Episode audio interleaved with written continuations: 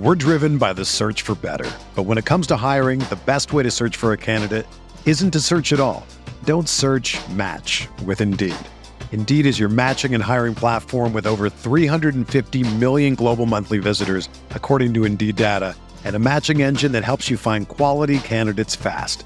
Ditch the busy work. Use Indeed for scheduling, screening, and messaging so you can connect with candidates faster. Leveraging over 140 million qualifications and preferences every day, Indeed's matching engine is constantly learning from your preferences, so the more you use Indeed, the better it gets. Join more than 3.5 million businesses worldwide that use Indeed to hire great talent fast. And listeners of this show will get a $75 sponsored job credit to get your jobs more visibility at Indeed.com slash BlueWire. Just go to Indeed.com slash BlueWire right now and support our show by saying that you heard about Indeed on this podcast. That's Indeed.com slash BlueWire. Terms and conditions apply. Need to hire? You need Indeed. Hey guys, this is Steven, the host of the Guilty as Charged podcast. Thank you so much for tuning in. We are available on all podcast platforms as well as YouTube. We do appreciate any ratings or reviews and all subscribers to our YouTube channel. That being said, today's show is brought to you by Manscaped, who is our sponsor, who has been great for us. They've been an amazing partner to work with, and they have some great products to make sure that you are feeling your best for the upcoming summer months. If you're feeling a little frisky downstairs, they have the Lawnmower 2.0. They also have anti chafing boxer briefs, which are a personal favorite of mine, as well as a ball deodorant and some amazing smelling cologne. If you use the code GUILTY at checkout, you get 20% off and free shipping your purchase. Again, that's the code GUILTY at checkout for 20% off.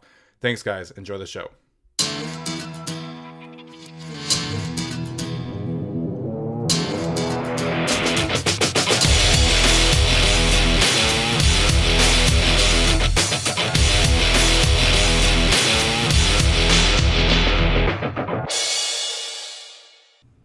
Hey, what's up, everybody? Welcome into the Guilty as Charged podcast, presented by the, the Blue Wire Podcast Network. Excuse me, uh, while I gather myself. Uh, my name is Steven. I am your host. Joining me today, as always, are my guys Alex and Tyler. Alex, I assume you've had a busy day watching some tennis, some soccer. How you doing today, man? Uh, I'm not going to talk about any of the tennis, uh, but the soccer was good. Uh, so yeah, uh, sorry for all of our English listeners. Uh, Yeah. that's a tough one to lose on. Yeah, that was a tough one. Heartbreaker for for the fellows across the pond, but it was a good game. I had a lot of fun watching that one. Um, Tyler, how you doing today, man? And uh, update everyone on your puppy, dude. It was big, some big weekend for you guys. Absolutely. I'm doing well today for two reasons. One, I don't watch soccer because that's a horrendous sport to watch, and I can't believe that my two co hosts are watching that crap. And I pray to God that my kids don't grow up liking and wanting to play soccer. Also, I'm doing well because uh, I got a new puppy. She's eight weeks old. Her name is Galadriel, which everybody knows. I'm a Lord of the Rings fan, so Galadriel is her name. Uh, she's wonderful. She's super sweet. She's already potty trained, basically. She knows how to sit and come, and she's just a wonderful dog so far, and I love her very much. Don't laugh so hard, Make Alex. sure- yeah, make sure you check out Tyler's Instagram and Twitter to see some uh, puppy pics because I know all of us can use puppy pics in our lives. As for the soccer, man, like I, I generally do not watch soccer. Like I can never sit down and watch like the MLS. It's just like, Sure. it's so hard to watch. Yeah. But like I'll watch the big games. Like I watch the Copa America stuff and Okay. the Euro finals and things like that. So I'm not like super into soccer, but but I'll watch the big stuff. When the World Cup happens next year, I'll watch that. Uh, I think Alex is a little more into that than I am, but uh, it is what it is.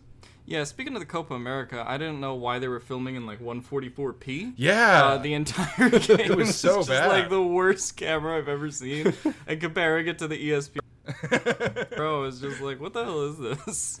I know. We got the 8K camera at the NBA Finals game, zooming in on the fans, and we got the Copa America filmed with like a Razor cell phone. It was so bad. Those were great. Um, it was a good game though. So, uh, got a good episode planned for you guys today. We're going to talk about the hiring of Alex Stern and the Chargers expanding their analytic analytical department. Um, we are going to talk about uh, some of Anthony Lynn's comments concerning Justin Herbert and the direction of the franchise that he shared uh, with Compas on the beat, which I thought was an interesting interview.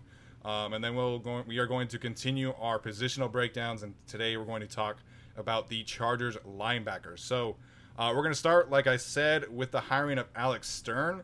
Um, Tyler, we'll start with you here after kind of looking into him, uh, or, or potentially, you know, just like what are your general thoughts on the hiring of Alex Stern and the expansion of the analytic analytics department for the Chargers? Uh, business as usual for the Chargers under Staley so far. Here's what we're going to do, and then yep, we walk the walk, talk the talk, all the same. You know, they want to get into analytics, so they hired Cody Schade. It's like okay, that's cool. They got a guy in the building, but I was like, let's bring in another guy who's you know supposedly well regarded and did well in the analytics bowl or whatever it's called, which is that the new nerd thing? I have no idea. But um, you know, I mean, I'm happy for him to have made it, and you know, we may have some news about certain things that I can't talk about because I was told not to. But you know, there are things we can talk about eventually, uh, mid July.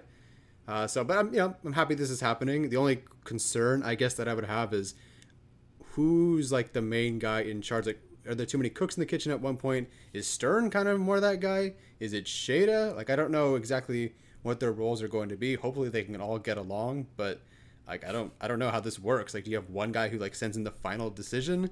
Do they both talk and then give something to Staley? Like, how does that work?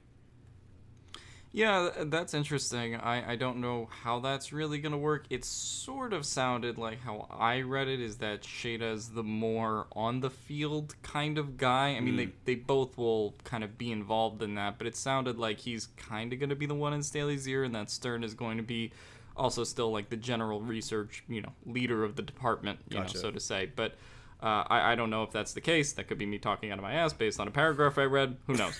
um, so yeah, no. But I think anyway, more analytics is a good thing, uh, and the fact that we're going in that direction after you know a decade of caveman football, uh, regardless of whoever the coach was, mm-hmm. uh, is a good direction uh, nonetheless. So I'm I'm pretty happy with the hire.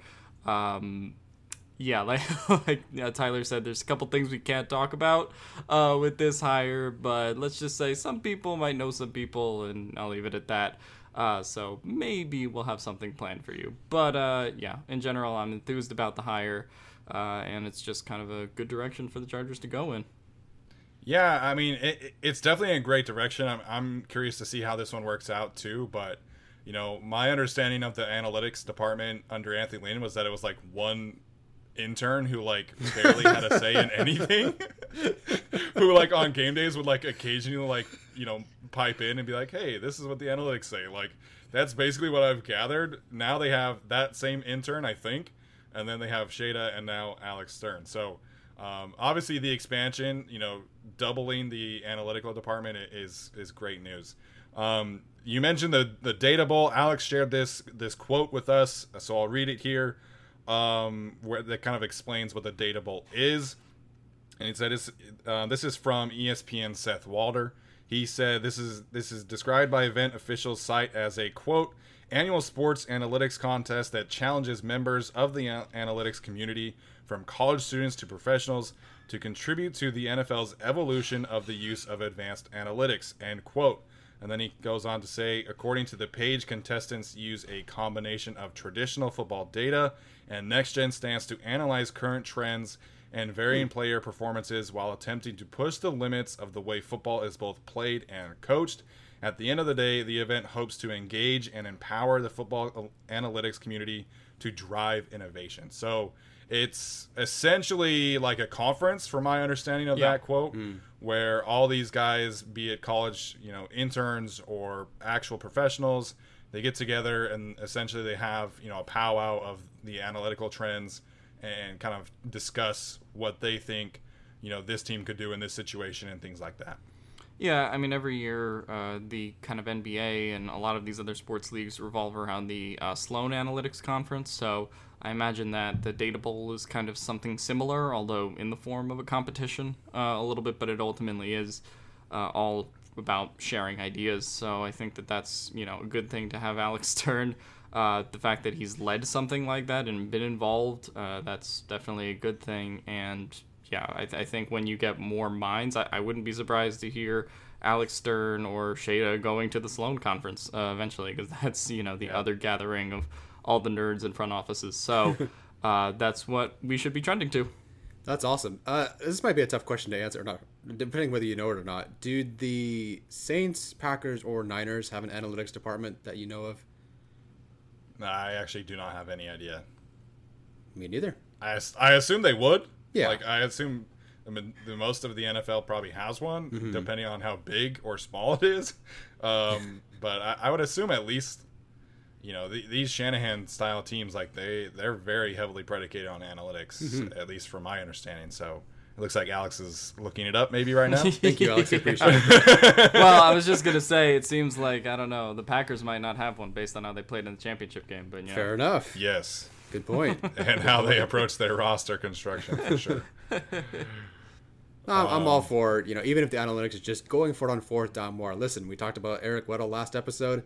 Without that game call on fourth down, that fake punt against the Chiefs, Chargers would not have made the playoffs in 2013. So I'm not saying you should always go for a, a, safety sneak on a punt kick, but you know, Yeah. I'm not saying advocating for that, but that aggressiveness can pay off. Oh, so yeah, uh, just the one thing I found is that there is actually an Albert Breer article. It is a little bit outdated. That goes into how all 32 NFL teams handle analytics versus, you know, kind of the old school, as he says.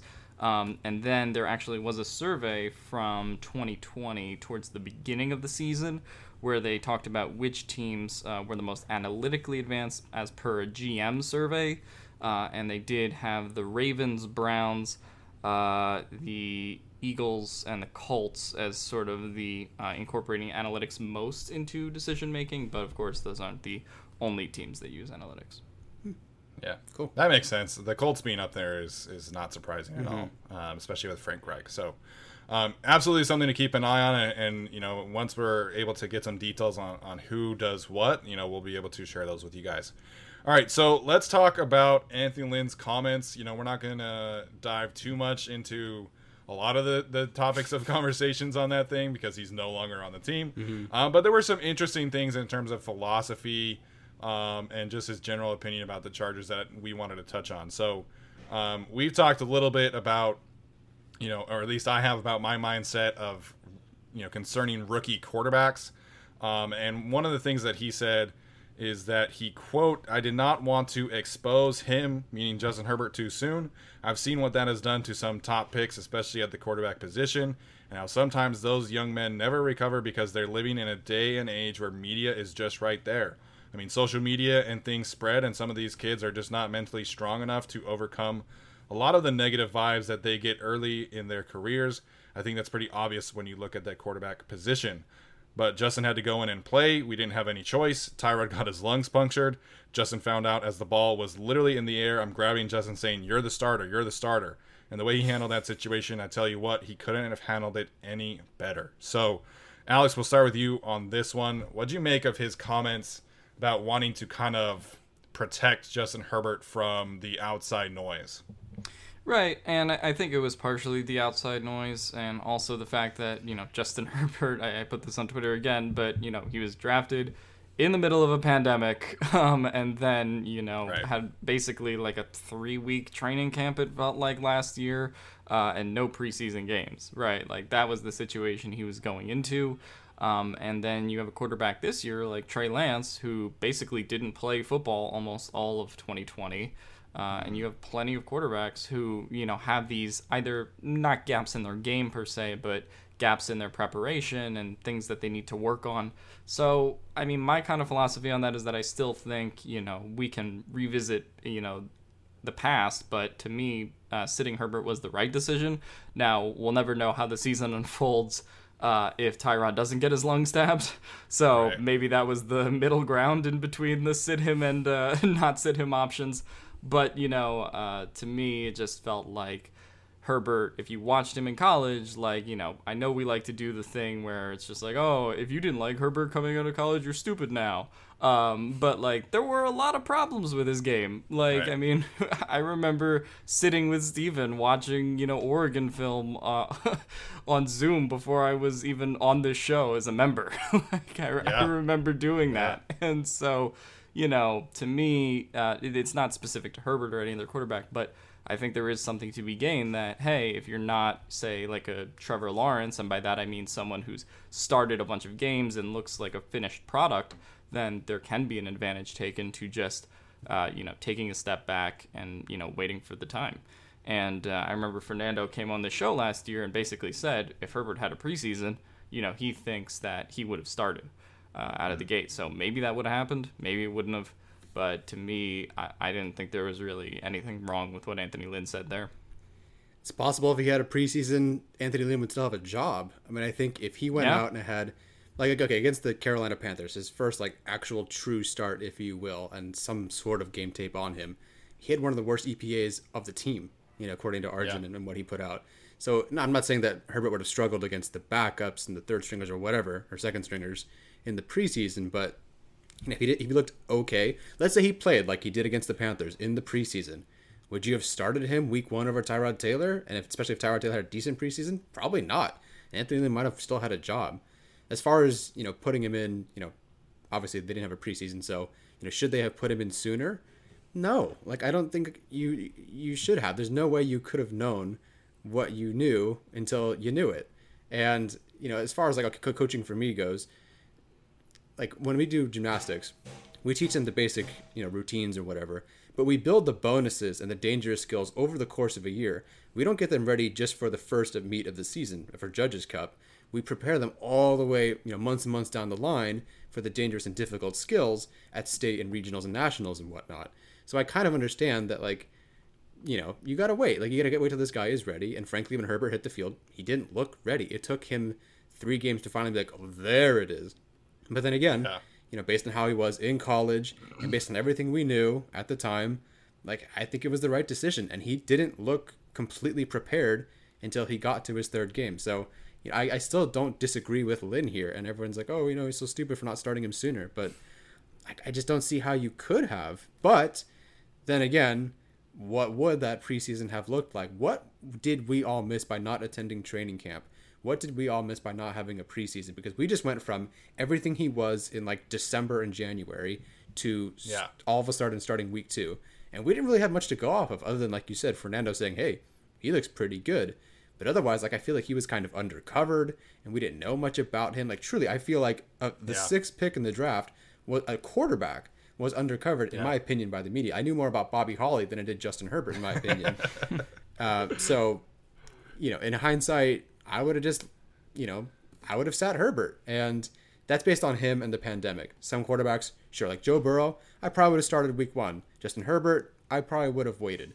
The whole season, I'm not quite sure, but he would have had to show me he's ready in practice, and I don't know, was he ever? I'm not sure. you know from the media standpoint I, I I always think it's interesting like looking back at Hard Knocks and like hmm. the only real Herbert coverage we got was was him throwing into the nets that one Yeah. that one time. and I'm like if you look at other quarterbacks that are on Hard Knocks as a rookie like he should have been getting way more coverage on Hard Knocks than he did and, and especially by the media. Mm-hmm. In general, it's my belief that unless you have like an established really good veteran quarterback that rookie quarterback should play mm-hmm. from the start. You know, Anthony Lynn has talked about several times that he wanted to kind of replicate the Alex Smith and Patrick Mahomes thing. And it's like, well, people forget that Alex Smith was a really, really freaking good quarterback for Kansas City. Totally. Like, he led the most efficient offense in the league for three or four years. They were in the playoffs, just, you know, had some whiffs in the playoffs, but they were a contender with Alex Smith. And Tyrod Taylor is not in that that same kind of category. You know, the same kind of conversations are being had right now in Chicago with Andy Dalton and Justin Fields, and it's like Andy Dalton is not Alex Smith. Like Andy Dalton was a lousy, lousy quarterback last year, and so I think in general, the rookie quarterbacks, if you take them in the first round, should start from day one. Obviously, you know someone like Trey Lance, you know that's a little more dicey. Justin Herbert last year without the preseason and things like that, it's a little more dicey. But my issue with Lynn's comments here is that our understanding was that they were going to have a competition. That Tyrod was going to have to earn his Yeah. spot as a starter, and Justin was going to be able to have a chance. And it doesn't feel like that actually happened. Like it mm-hmm. doesn't feel like Justin Herbert got a chance to prove it. Like even in, you know, a not having preseason world, it didn't feel like Herbert got a chance to actually be in a competition. And you know that's kind of backed up recently by Keenan Allen saying that you know he hadn't even he had barely caught passes from Justin Herbert until that first game. So that's kind of my issue here with with what Lynn is saying is that I understand, you know, pandemic and you want to be able to have him be prepared, but it just doesn't really feel like Lynn really gave Herbert Yeah. a chance to earn it. Like even in limited practice reps and even in a limited training camp, it just it I don't know. I just feel like it was Tyrod's job as soon as the first preseason game was canceled. Yeah, and I, I do think Lynn kind of has a point about the media because I think the media now has gotten quicker in terms of like turning on people, uh, Right. particularly quarterbacks. Uh, Yeah. I saw this in the fall with Carson Wentz uh, Yeah. because to, to me, you know, and Carson Wentz had a historically bad year. But if Carson Wentz was playing 15 years ago, I honestly don't think that he would be out of Philadelphia right now because I think the media kind of covered things differently and there wasn't as much pressure building up on social media. Um, and I think that's also important, just remembering that all these guys are young. Uh, also, from my city, I know Ben Simmons' brain is fried from five years of social media. Um, so, you know, I think that when you talk about somebody like Herbert or somebody like Burrow, somebody like Tua, like that, here's that outside noise.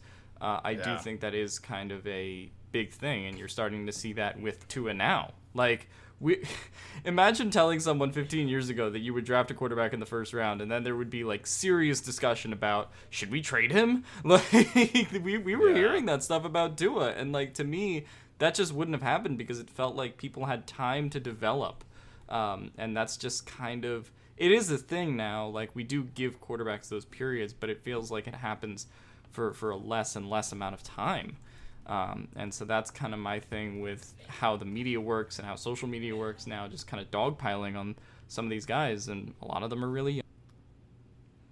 Well, to your point about Tua, like it wasn't just trade him. Like a lot of people were saying that the Dolphins should have re-signed Fitzpatrick to start over Tua, and it's like, okay, now like, what are we doing here? So I, I totally agree there. You know, it, it's definitely, you know, an instant gratification world, and to your point, also everybody in the media hates Carson Wentz except for Dan Orlovsky, who thinks he's like gonna win an MVP this year. So good times there. Um, the next, the other thing that Anthony Lynn here, unless uh, Tyler, did you have anything else about this? I just wanted to. Do. I can't remember the situation exactly, so I was just trying to look it up. But how do you think the media would have responded if they took Herbert and sat him for two years and he didn't start till his third year, like Philip Rivers? And I'm curious what the media was like then, because listen, like you know, it's not like Rivers was taken, you know, 64th in the draft. So Yeah. I'm really curious what the media would have been like, or what they were like with Rivers sitting. Granted, there was a very, very different option in front of Rivers, but obviously Right. you take a guy and what a funky situation that was. Well, and it was like everybody talks about like, oh, the Chargers made a mistake, like letting Drew Brees grow, but it's like that was a really tough situation to be in, and you know his arm was also like supposed to be done. Like multiple NFL franchises said that he's never going to be the, able to throw a football again. Yeah. So, um, you know, hindsight is twenty twenty for sure. Um, obviously, if you're winning, then you know that kind of solves everything and keeps issues on a hush hush. But um, the other thing that I thought was interesting that Anthony Lynn said uh, with Compost on the B, he said, "quote I've had time to reflect on my four years in LA and things that I would do differently if I had to do it all over again, and things that we did well. We did some things well. I felt like the organization was in better shape when we left than when we got it. So." That's an interesting one because you know the Chargers in 2017 versus Chargers in 2021. Do you think Lynn is right here? Do you think the Chargers are in a better spot now in terms of roster construction, in terms of whatever, versus in 2017? I think he's right. I mean, I think you talk about the whole franchise. Uh, remember that nobody wanted to take that job. Uh, Yeah. you- from going from San Diego to LA, the roster not being quite what it was, what it is now. Like, yeah, the reason everybody wanted the Chargers job this year is to work with Justin Herbert. You know, being in LA helped, but like the fact that they have all these weapons on offense and defense. Um, you know, while we question the depth of the roster, like that's why every single coach kind of wanted this job, whether it was Brandon Staley, whether it was Brian Daboll, whoever it was, uh, was coming for it, and that just wasn't the case in 2017. Partially because uh, of the move, but that was also a Right. bit like of an older Chargers team. Uh, I mean, you know, you had Yeah. Philip Rivers there, you had Gates there. Um, is that Malcolm Floyd's last year in 2016? I assume, or I don't remember. I yeah, think Floyd didn't play in L.A. Floyd was. Uh, yeah, Floyd, was Floyd just played in. San Diego. But yeah, I mean, Wed- Weddle left the team, obviously.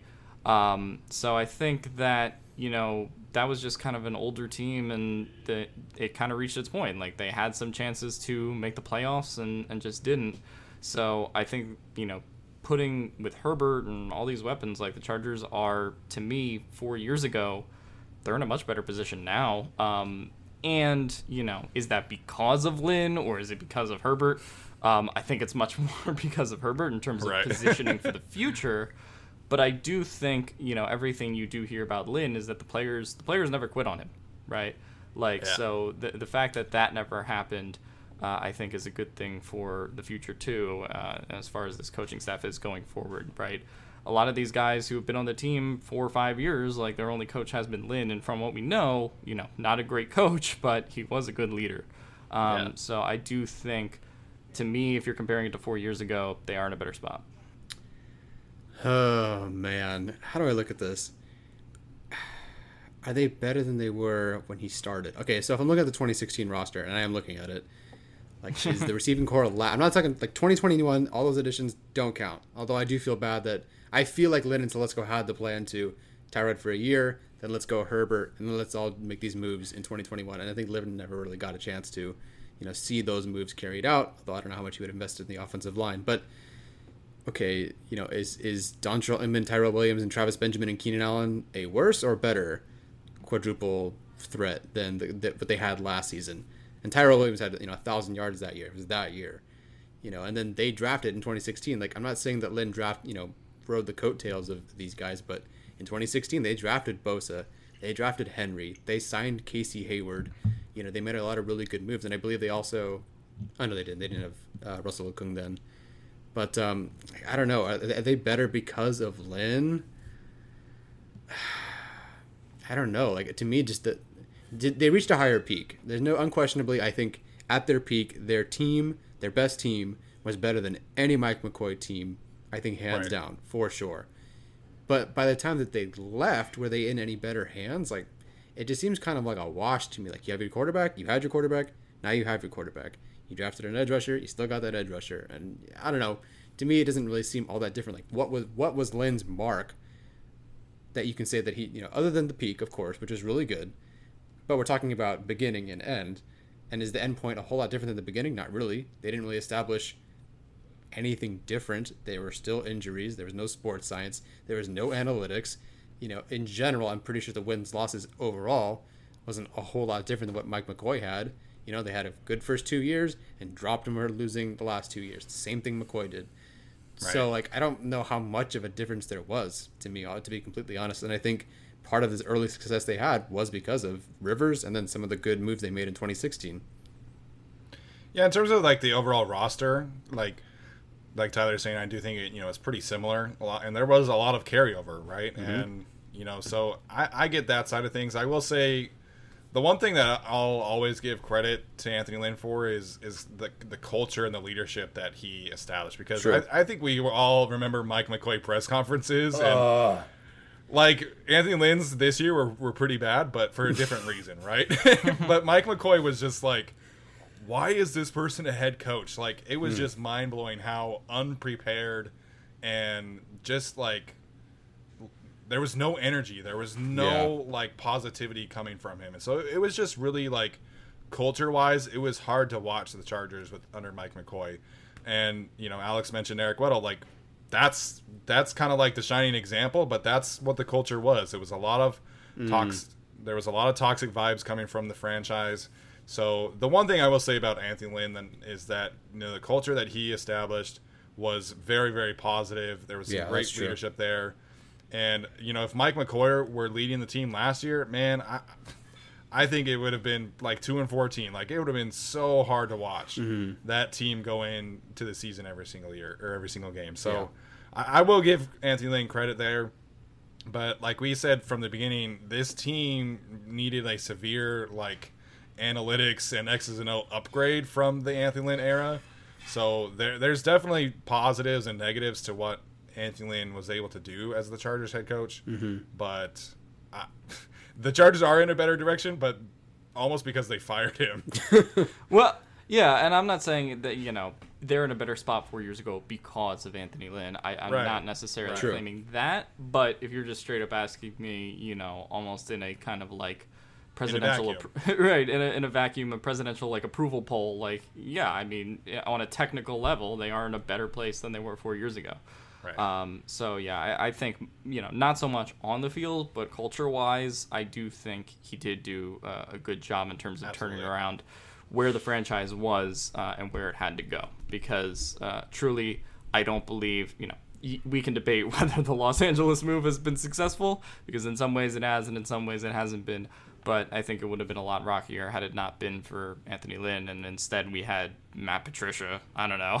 like I think that could have been a lot worse. Uh, so you know, uh, to, to me, you know, Lynn, they, you know, he deserved to be moved on from, uh, and I think they made the right decision moving on from him. But I do also think he deserves some credit for you know some positioning. Would yeah, tw- absolutely. I, go ahead, Tyler. would the 2017 Chargers beat the 2020 Chargers? I yeah, I yeah. can go down the list, and I actually think they would. I think they would too.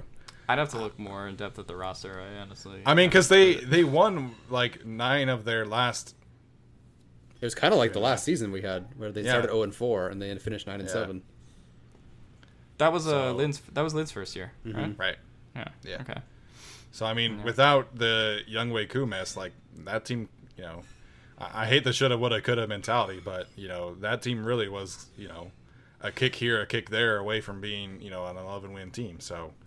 Um, I, I think the 27 i- it's different, obviously, because last year's team was so so young after all the injuries and things like that, and you know it is what it is. But I guess- Speaking, spe- I was just going to say, speaking of shoulda, woulda, coulda, can we mention Derek Carr real quick? Uh, who said that they were three or four wins away from being a 12 win team? I know. after coming one play away from losing to the Jets. Like, come on, dude. I just had to get that out there. Well, because I got, I tweeted about this and I, and I do like I hate that mentality after the season of like, well, we we were a bounce here and a bounce there away from being a playoff team. It's like, yeah, but you were also a bounce here and a bounce there from being like a three win team.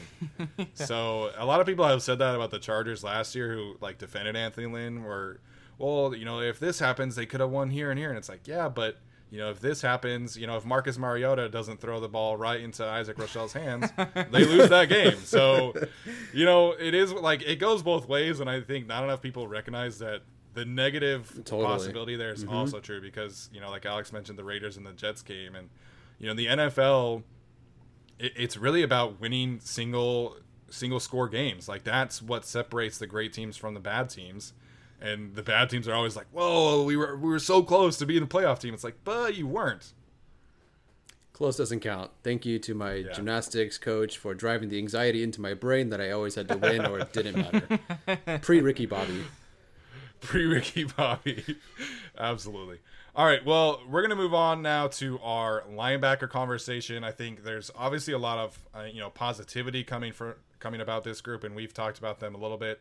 Um, obviously, it's going to be different than what Brandon Staley had last year when he didn't really have any good linebackers. So I just did a film breakdown on the Bears linebackers. That's Danny Trevathan and Roquan Smith, and kind of what we can expect in terms of X's and O's, their pass coverage responsibilities, and things like that. So that's up on our YouTube channel. Make sure and check that out.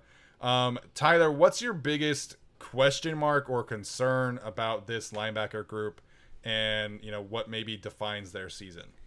By golly, what position group have we not started with where we don't say, "Oh God, I hope they're staying healthy the entire year"? I'm pretty sure we can make the case for every single one. So, aside from that, and aside from Tranquill, who I think you are about to do a breakdown on, so I'll kind of leave that to you.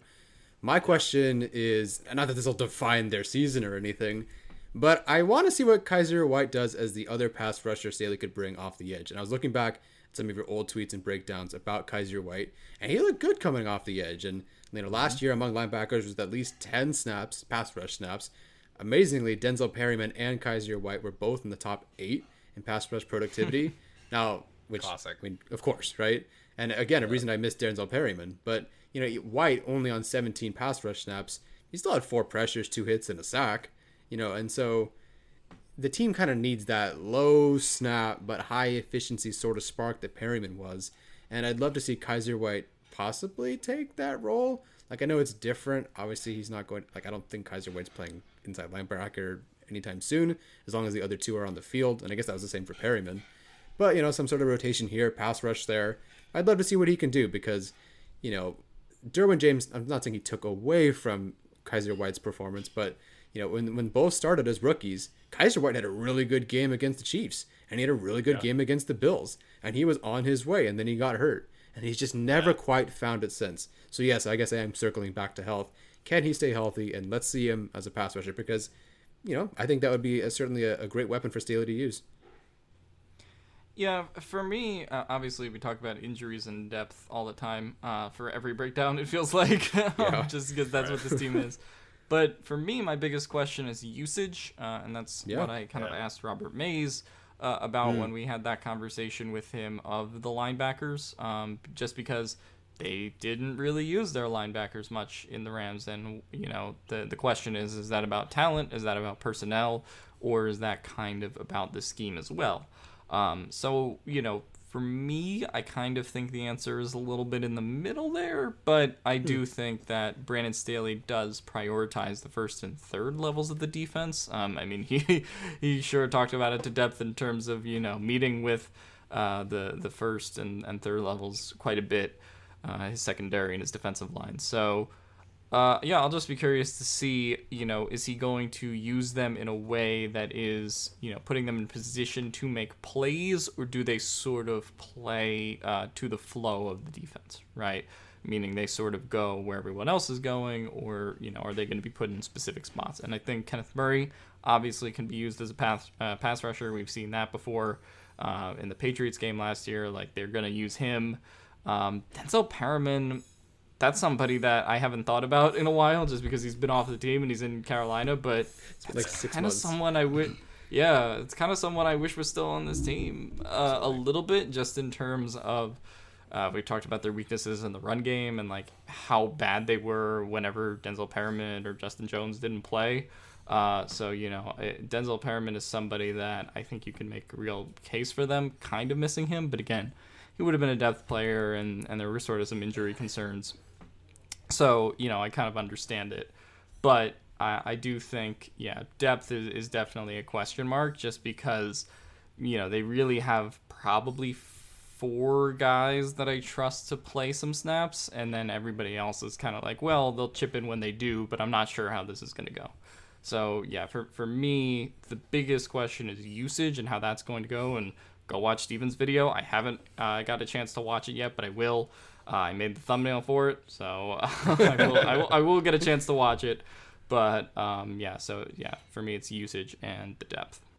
Yeah, I'm, I'm glad that you pointed out the usage because it is it is going to be super interesting, and we've talked about this because you know Brandon Staley, like he recognized the weakness on the roster and he pivoted to a strength of the roster on the Rams, and so Vic Fangio did not do that. Vic Fangio is very much a traditionalist. Like I need my two linebackers on the field at all times. It seemed like, hmm. and it was, you know, it was really interesting because Danny Trevathan is awful, like lousy in pass coverage, and you know the the uh, inside linebackers for this specific scheme, like they're not asked to cover receivers all that much. Like they had to you know, under Gus Bradley's scheme, like we're not going to see Drew Tranquill motion out and follow Tyreek Hill into the slot and cover him like I watched happen recently, which was so frustrating. Um, but you know, they do have to cover, right? It, it's just mostly they cover the tight ends, the running backs, the flats, you know, the short to intermediate range over the middle. But even a team that was as bad as the Cardinals in 2018, like they were able to expose Danny Trevathan and his you know lack of ability to be efficient in, in coverage because hmm. you know if you turn on that game from 2018 david johnson had a field day oh, going oh, against david against danny trevathan. So it's just going to be interesting to see like how that balances out because kenneth murray and drew tranquill are absolutely better than anything that staley had last year. But i think if you hear him talk he recognizes that the best the the best way to stop opposing offenses is to limit the explosive passing game or passing plays. And it's really hard to do that in the NFL today with having two inside linebackers on the field at all times. So, you know, how much are these players on playing on the field? Because Danny Trevathan and Roquan Smith, they logged 2,000 combined snaps for the Bears in 2018. So I don't think we're going to see that high of usage for those two players, but I don't necessarily think that it's going to be as low as what Staley had with the Rams last year either. Right. Um, I, I wanted to get in here and ask another question because the coaching staff seems to have been fascinated by uh, Ogbongbemiga and that was someone up until we did that roster breakdown episode. I didn't seriously consider making the team at all. Um, you know, until we heard those kind of comments uh, from you know Renaldo Hill and Brandon Staley and the rest of the um, defensive staff. So I sort of wonder, you know, I we kind of did the roster predictions episode already, but in terms of Niemann and Ogbongbemiga as kind of the new additions how playable are they in, in year one is also a question for me. God, I hope. Okay, no, no, I'm not gonna say it. I'm not gonna be that PFF guy who says this. So you know what? I don't think that Ogbongbemiga will be quite as ready early on, and I don't know how much he'll be asked to do outside of special teams. Right. But I'm very, very interested in Nick Niemann, who is a guy that I. I mean, Kyzir White's in a contract year. I'm not saying they're the exact same kind of guys, I'm not really sure White where White fits in this defense. Niemann is going to be your inside linebacker and, and special teams guy. I think Niemann's gonna have a good year. I don't know. I just this gut feeling about him. I think it's because it was slightly a running joke. Also because I picked him in our mock draft and he ended up making the team. Uh, so maybe I just like him a little bit more. But I have a good feeling about him. So I think he can contribute early yeah. on, and he's gonna because he can cover. I don't think Ogbong can be. Dang, I'm the first one to mess it up. I don't think I don't think Ogbongbemiga can cover as well as Niemann, so I do think Niemann's gonna have a bigger impact right. early on. Well, I mean, Niemann kind of has to too. I mean, he, he's the fourth linebacker really on the depth chart right now. Yeah. Um, so I mean, he's kind of gonna have to yeah. play uh, at, at, any rate. Yeah, I, I think he'll play every you know a little bit here and there, you know, depending on on who's healthy or not. But I think you know outside of everything that we've already talked about, I, I think one question that I have is really what's the ceiling for the Drew Tranquill and Kenneth Murray combination? Because and, and, you know how does that play out between their ceiling and their floor? Because I think everybody's really excited about the pairing, and rightfully so. Yeah, you know I think there's a lot of things athletically that Kenneth Murray is going to be able to do and bring a lot of you know electric plays to this team and, and potentially make that leap. Um, but you know, Drew Tranquill has had a lot of injuries over the last few years. You know, he had the the ankle last year. He tore his ACL in college. So I, I think, you know, two of the best things that Tranquill does are his ability as a cover linebacker and his ability in space. Like he is an insane tackler in space, and he he he never misses. So I think they balance out each other well. But what's the ceiling for these two? Like, do either of these have the ability or the you know potential to be you know a Pro Bowl player this year, or they is the best case scenario for these two players just that they end up being above average, and is that good enough? Like that's kind yeah. of where my head's at with these two players. That's a good question. Uh, let me ask you then, what would you grade the tandem of Trevathan and uh, Roquan Smith uh, in that year? I don't know if that was a good year for them in general or. Well, Roquan, that was his rookie year. Yeah. And so he definitely had some growing pains, but he's so similar to Kenneth Murray, man. Okay. Like the ability to go sideline to sideline, make plays as a pass rusher. The two of them are very, very similar. Mm. Um, Danny Trevathan, his his ability is very similar to like Denzel Perryman. Like he's okay. gonna come up and he'll smack your pulling guard. He'll smack the center. Like he'll make his physical presence known. Mm-hmm. But like I said, total liability in pass coverage. so, but I mean, he was he was so so good against the run.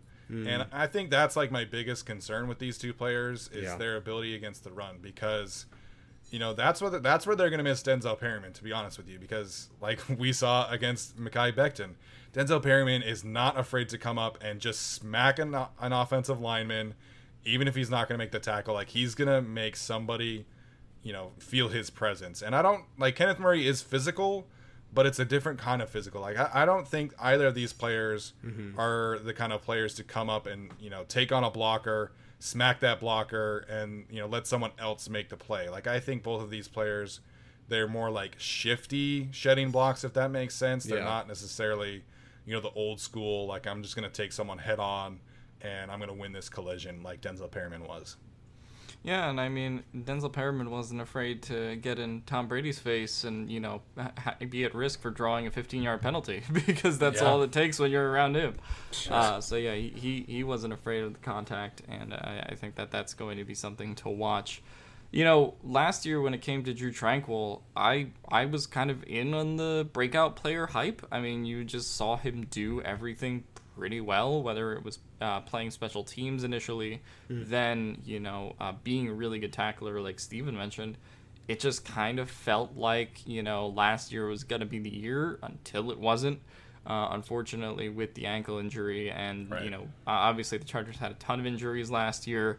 Derwin James is probably the one where we go, oh, you know, what would his season have been if he played, you know, and, and that kind of stuff. But second on that list might be Drew Tranquill for me, just because it's like, okay, you know, this was a guy who came off a, had a really solid foundation. Uh, and then was going to be able to, you know, play in this defense, and it was still the Bradley system, and maybe there would have been a couple plays where he had to go follow Tyreek Hill deep, um, again. But um, you know, I, I do think that he, he was sort of primed for that. So I, I am excited to see both him and Kenneth Murray s- sort of in respectively their year twos uh, and, and kind of what they do. It's tough. This is such an accident waiting to happen with the whole damn team. But it sucks because okay, if you don't have your linebackers, let's say Staley just, you know, if Tranquill goes down, White goes down, and you no longer have, you know, so linebackers. So you rotate rotate in some more DBs, but then they set themselves up to not have any DBs to rotate in. So it just seems like a train wreck waiting to happen. So I, I, I hope that sports science team is ready to go because I think it's just an accident waiting to happen between you know those two groups. Yeah, it is. like we've been talking about injuries and death. Of like, oh, can this can they withstand a Linval Joseph injury? It's like, well, this is the whole roster at this point. It is the whole roster other than quarterback. yeah, Ugh. but you know, I'm just kind of looking at the PFF grades and and stats for linebackers right now, and I don't know. Like, it, it's a very top heavy position. Like in terms of the mm. whole league, like in terms of duos, like outside of Lavonte David and Devin White, there aren't like any great duos. Like I, I guess you could maybe make an argument for um, the Saints. You know they have um, Demario Davis and I forget his his other name. The uh, I'm totally blanking Yeah, right now, blanking. but but you know you've got you know none of these duos are like that great. I mean, you look at like what Denver has right now. Like they've got Josey Jewell and Alexander Johnson, two solid players. But I, I think you know the Chargers this specific duo can be better than solid if they stay healthy. So I don't know. It's just curious to look at like, well, how good this can how good can this duo be, and like how involved are they going to be? Like Alex was talking about. Hmm. A lot of questions. Please get the preseason here. Well, to that point, we're only a few weeks away. So, you know, I'm I, I wrote an article for LAFB about the Saints passing attack and, and what to look for there. So, I, I just can't wait to like see this all come together because like I I think like I'm no expert obviously, but you know I, I think I have a, a solid baseline understanding of what this team is going to look like in terms of scheme. Mm-hmm. But I just need to see it, man. Like the that little clip of, of Brandon Staley talking about the you know the specific packages or whatever that they have planned for Kenneth Murray, like it just gets me so excited because you know he was one of the players. There were so many, but Kenneth Murray was one of the players where I just he wasn't being used the right way, and he wasn't mm. you know they were not planning to his specific skill set. So the fact that Brandon Staley is planning for that specific skill set, you know, just gets me really fired up to talk about Kenneth Murray because I thought he had a, you know, he had a, an up and down rookie season, but the tail end, the last half of the season, was so so good for Kenneth Murray, and I'm gonna do a breakdown for him as well. But uh, just really excited to see this duo and the whole thing, you know, come together. Can't wait to watch the breakdown. Can't wait to watch it. All right, guys. Any other thoughts here before we uh, wrap up today's show? Uh, not many. I just wanted to say that because preseason is coming up, we are uh, considering doing uh, some preseason uh, live pods uh, at the uh, probably that San Francisco week because I know Tyler is going to that uh, Rams game, and we're giving away a ticket for that. But that second Niners week and maybe the Seattle week, uh, we will be doing a preseason live pod, so that will be up. Uh, I will stay up until 10 or 11 o'clock on the East Coast, probably at midnight uh, when that preseason game ends. But uh, yeah, just stay tuned for that.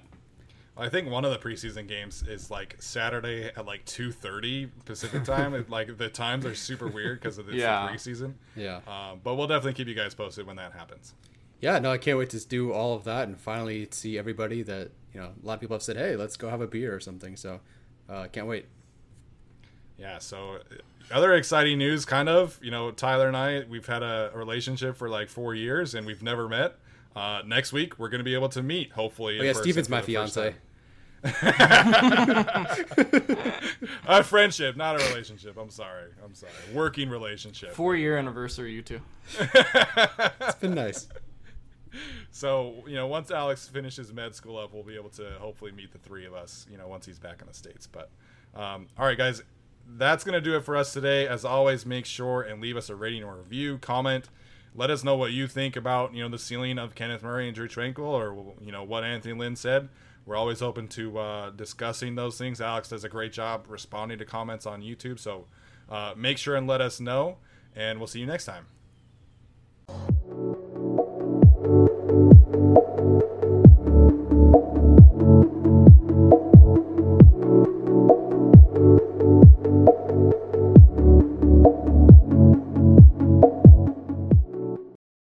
Is the story of the one. As head of maintenance at a concert hall, he knows the show must always go on. That's why he works behind the scenes, ensuring every light is working, the HVAC is humming, and his facility shines. With Grainger's supplies and solutions for every challenge he faces, plus 24 7 customer support, his venue never misses a beat. Call quickgranger.com or just stop by. Granger, for the ones who get it done.